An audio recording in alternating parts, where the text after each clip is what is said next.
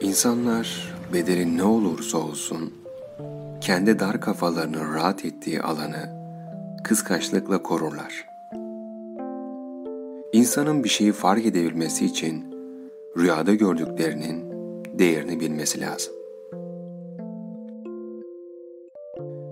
Biz rüyalarımızda bir bakımdan değil, birçok bakımdan veya her bakımdan ikaz ediliriz. Rüyalarımız hem ikazdır hem de neyin neye tekabül ettiği, neyin neye tahavül ettiğine dair malumattır.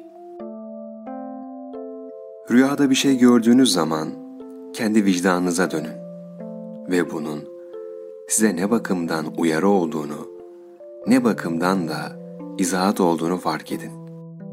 Öyle bir rüya yorumcusu falan aramanıza lüzum yok. Siz kendiniz halis kullar iseniz mutlaka size bir şeyin söylendiğini anlamış olursunuz. Ama bizim geçmişimizde birçok insan bizi itikadımızdan uzak tutabilmek için birçok tasnif yapmışlar. Şeytani rüya, Rahmani rüya falan filan gibi. Birçok bakımdan Müslüman gücümüzün dünyada aksetmesine mani olacak bir büzüşme telkin etmişler bize. Biz bu büzüşmeyi Müslümanlık sanıyoruz işte.